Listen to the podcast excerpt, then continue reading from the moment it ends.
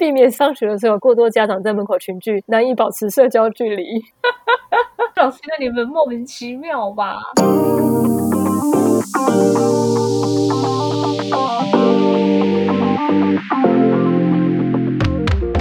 欢迎收听隔壁桌的漂亮姐姐，我是 Erica，我是 JC。今天我们用一个非常特别的方式录音，对吧？因为因为疫情的关系。对我们是各自在自己家里面录音，对，所以如果今天这个成品出来很正常的话，那就是正常；啊，如果不正常的话，不正常嘞，就就也得接受不正常，因为现在就是一个不正常的的状态嘛。那原因其实也就很简单，就是因为这个疫情的关系啊，现在大家都是尽量不要移动为主，对吗？我是不是上礼拜就跟你说要在家录音了？你还跟我说你可以出门，殊不知，结果你现在重灾区。殊不知，才讲完这句话没多久，哎，好像是那天你讲完，隔天就病严重，对不对？我那一天跟你讲完的时候，我还在想说啊，叫设备组长再去生一支麦克风出来，然后叫你过来我家拿。对对对对对，你记不记得？你还说你的星期二可以上班，可以，那我就顺便过去拿。殊不知，礼拜一就整个就来不及了。太突然来不及了，所以所以我们就在家用电脑跟耳机录音。对，因为一切就是突然间发，我觉得比跟第一次爆发的时候还要更措手不及，对不对？而且它就是离我们很近。上一次我就会觉得说，哎，好像好像因为确诊人数也没那么多啊，所以你就会觉得，然后这一次就突然间爆发这么多，大家都吓到了，而且整个就是来的太快。对对对，就还来不及。做好准备。对啊，你知道我从什么时候开始就居家上班吗？我很清楚记得这个时间，五月十四号，礼拜五，我就居家。礼拜五，对我就就就完全没有去公司上班，你马上就居家。嗯，然后原因也很简单，因为呢，我的同住家人就收到那个细胞简讯，然后然后他们细胞简讯其实也不是他们在那个仲裁局，就是他们。经过，因为因为他们都会，他们是要搭乘那个捷运嘛，所以他们一定会经过，然后一直经过而已，就收到细胞简讯。然后那个时候疫情一刚爆发，公司开始统计说，哎，有谁有收到简讯啊？什么同事同住家人有收到简讯吗？我就如实以告嘛，因为我觉得好像，嗯，疫这疫情期间，其实真的也不要隐瞒什么。那我就说，哎，好像我家人有收到这样子。然后公司马上就说，哎，那你就不要动，你就不要进公司，即刻 你就不要移动了。对，就就 OK OK，就是配合公司规定，就开始在家上班这样子。嗯，对啊，然后开始在家上班之后，才发现啊，真的，我就我就我就想起来，你那个时候，我们之前面几集还有聊到，就是当你在美国避难的时候，也不是避难，就是当你在美国 疫情正正开始，对美国疫情还蛮严重的时候，对，然后开始已经会开始数那个阳台上面有几朵花。几片叶子的时候，我跟你说，你你现在时间还没到，我已经有一股冲动想要走到阳台，是不是？现在赶快先来种花，我我到时候才有的数。我跟你讲，我那天真的我不骗你，我已经走到阳台上面去浇花了，然后我就我还认真的拿那个湿纸巾开始叶子一片一片的擦，我就发现事情不太对劲。我跟你说是真的，到时候就知道了。哎呦，就是我希望不有那天的到来啦，就是希望赶快疫情得到控制，对啊，希望赶快结束。对啊，对，我我是从上个礼拜，就是那一说是疫情刚确诊人数变到十十六个人的时候，哦，那天我就看那个记者会啊，两点开始看，然后记者会还没结束，我们就决定去接小孩了。然后我那天还传讯息给老师，老师一定觉得莫名其妙。我就跟他说：“老师，跟你说个不幸的消息，今天确诊人数变多，我现在要立刻去接小孩回家了，避免四 点放学的时候过多家长在门口群聚，难以保持社交距离。”老师整个莫名其妙，你们莫名其妙，他打电话来确认：“妈妈，所以你现在要过来吗？”我说：“那你起码帮我把他的课本都先准备好，我会在家里帮他复习功课。”嗯，对，然后老师一直问说：“那我什么时候会回去？”我说：“我不晓得，这个事很难做。”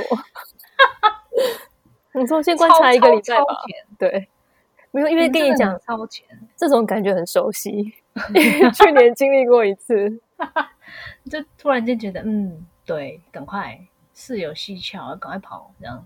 哦，其实重点是因为我女儿很容易感冒，她去学校就会一直生病，就算她可能没事，只是感冒，但她只要一发烧，就极有可能会被抓去裁剪，所以避免这种情况。这是真的，这是真的。就在我就在我们居家上班的同时，然后那个时候是六日，小朋友在家。然后礼拜一的时候，发现我弟的小孩开始发烧，然后你想说天哪，这个有点，因为那个时候这时候我居家上班，大家还是要正常上班，所以我就先带他先去看附近诊所，想要看看医生这样子。因为我们在推测，有可能是天那几天刚好太热了，然后他又在家里狂吃冰的东西，然后可能是 着凉到还是什么，反正他就突然间发烧。嗯，那我们就先把他带去诊所，先就。家里附近他常看的那个小儿科这样子，然后到那个挂号的时候，护士就先挡在门口。他就说，因为他现在有发烧，我们没有办法看他。医生他们就没办法看。那我说他没办法看，他这样怎么办？因为小朋友现在在发烧嘛。于是他就说，那你他只能建议我们先去那个附近的医院先去挂急诊这样子。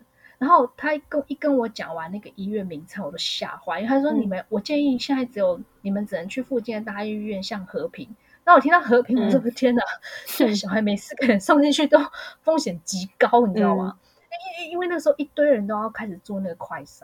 对对。我想说小朋友送到那边太危险了。然后后来那个护士也人人还蛮好的，他就说：“那不然你们去试试看妇幼好了，因为妇幼他只看。”孕妇跟小朋友这样子，他说可能相对来讲比较安全。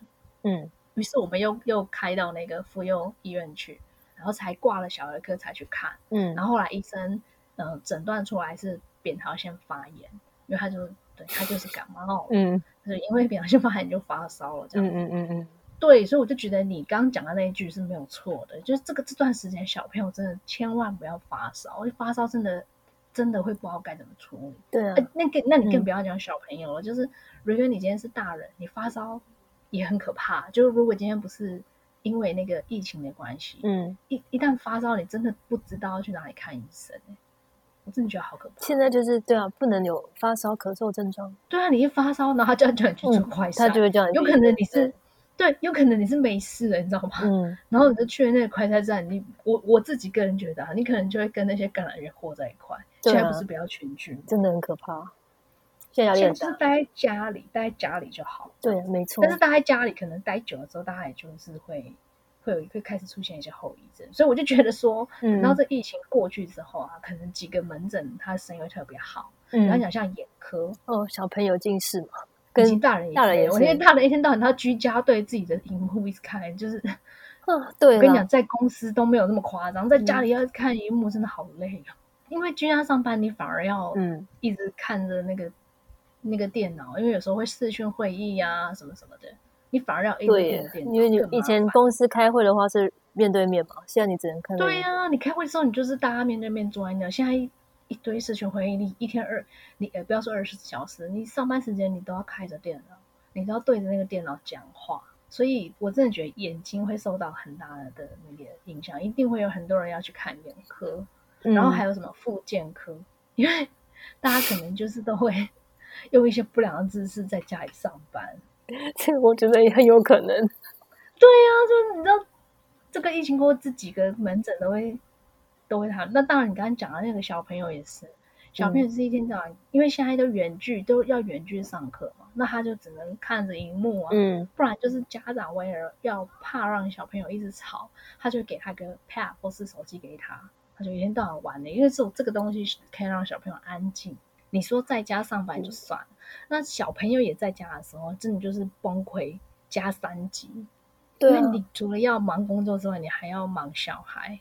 我觉得很难想象，如果是又要顾小孩又要工作，那真的很……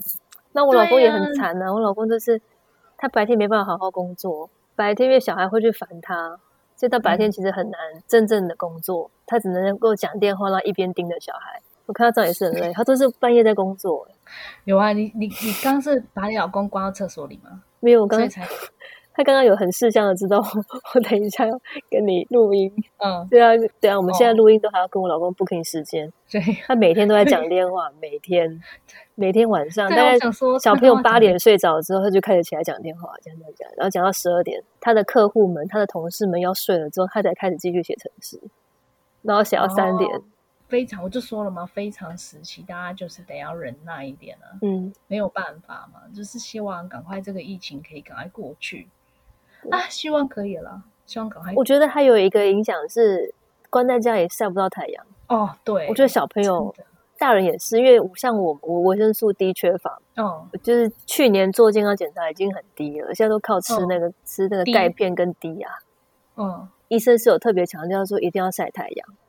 哦，正宗吧没办法，没办法晒。可是你你们家我记得有那个庭院啊，你就下去庭院里面活动一下。有中庭应该还好。跟你说，我们不敢坐电梯。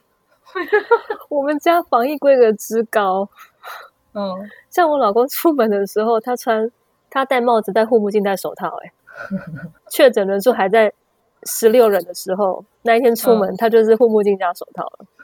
嗯，然后他还怕说病毒会残留在他的皮肤上。他出门去采购还要穿那个帽体外套，当防护衣的概念。现在大家看到这情况，应该已经见怪不怪了。对啊，我都已经差点想要去买那个防护衣了。我觉得我有那个包，我根本不敢。真的假的？你们家有啊？之前我们搭飞机的时候买的啦。现在可以派上用场了。你看看，我那时候带一大堆防护面罩，家里还有。对我，哎，我真的也想要买几个。你家那边真的需要？你那个。就还是小心啦。当然啊，就是因为现在就是尽量的避免移动这件事情啊。那最好的方式就是待在家里嘛。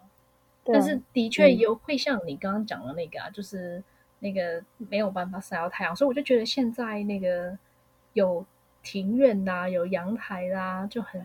就很吃香，因为他们有个阳台、有个露台，他就可以出去晒。对啊，真的，像大楼的那种社区内的那种，可能还可以去走动了。只是因为我们是会怕坐电梯，那你就在那个电梯里面狂喷酒精。如果有人进来怎么办？就喷他。你知道我老公现在出门哦，他都是十二点的时候出门，就是因为我们大部分都是叫网购嘛。然后我们现在都全部集中在大楼嘛，等全部都到齐之后，老公在十二点的时候才一口气拉推车下去拉拿上来，然后因为他不想要电梯遇到其他人。你们真的很快。然后我们东西拿上来之后，我们在门口有规划一个消毒区，他人要先消毒，然后东西什么都要消毒，物流的外箱要全部喷酒精，然后静置两天才把它两天对才把它拿进来，因为你要等那个病毒可能开始没有那么的传染力，可能会。消落吧，这样哦，然后用那个用围栏，小朋友的围栏把那一区隔起来，就不让小朋友过去。嗯，因为就不要以前我们在美国，美国就是有一些那个被物流传染的例子啊。你这样讲很可怕，真的严重的时候真的会这样。因为现在大家都不能出门，所以大家都是靠，就是大家都网网络订购嘛，要不然就是 Uber 啊，或者是。英国不是有一个布洛克，他就是说他保护的很完整，但他不知道为什么他会中。他觉得唯一的可能就是物流包裹上面，那时候都有那个在美国都有一些数据显示啊，说他们会在包裹上面残留几天。哦，是的话，他会在他在物体上面会附着比较久一点的时间。对，就是不同的材质不附着时间不一样。哦，对啊，所以要小心。我现在我现在开始也都要那个在门口要规划一区啊。我是觉得预防万一，哦，真的是预防。你进这两天应该也不够啊。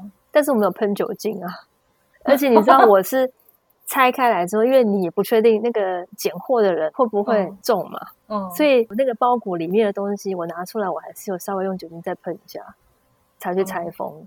因为大部分我在第一时间，我老公是去买那些食物嘛，什么米啊、面啊那些。那我都是去买小朋友的什么贴纸书啊、色纸啊、印章、画画册，类似这种。那些很需要。我们是超前部署，我是部署小朋友的玩具类。不是说什么妈妈生气还缺货吗？就是对啊，就爱的小手缺货，真的觉得好好笑。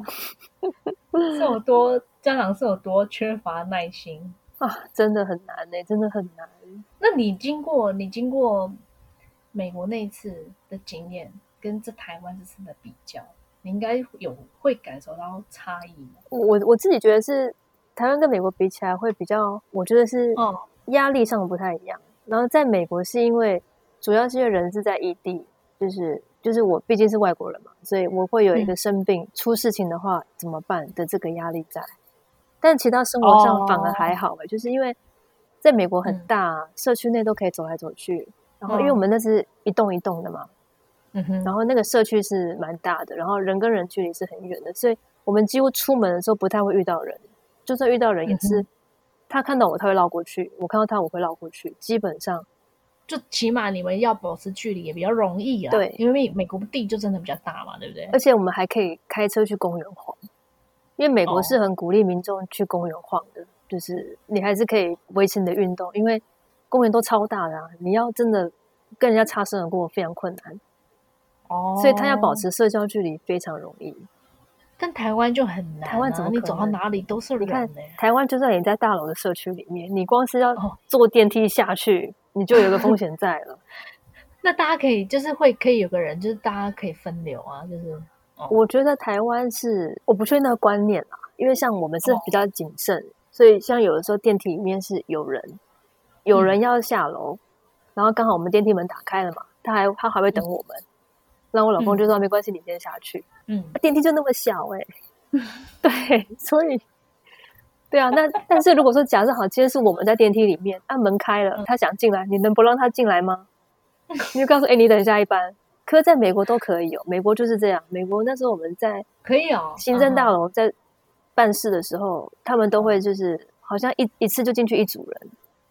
不是啊，你可以在那个电梯门口先，大家都是有个共识嘛，就是说这电梯里面就不能超过几个人，那超过你要等下一班，这样就合理啦，对不对？但因为目前为止，我觉得还没有办法，就是也许台湾还觉得没那么严重，就是之前几天啊，可能还觉得没那么严重。我跟你讲，你下你下礼拜你去看一下你们电梯的公告，应该就会贴出来。我觉得应该要的，对啊，都会害怕。对啊，对啊，所以你说你现在像我们还可以，之前在美国还可以开车出去公园，现在公园不可能。台湾公园除非你待在森林公园，其他小公园不可能。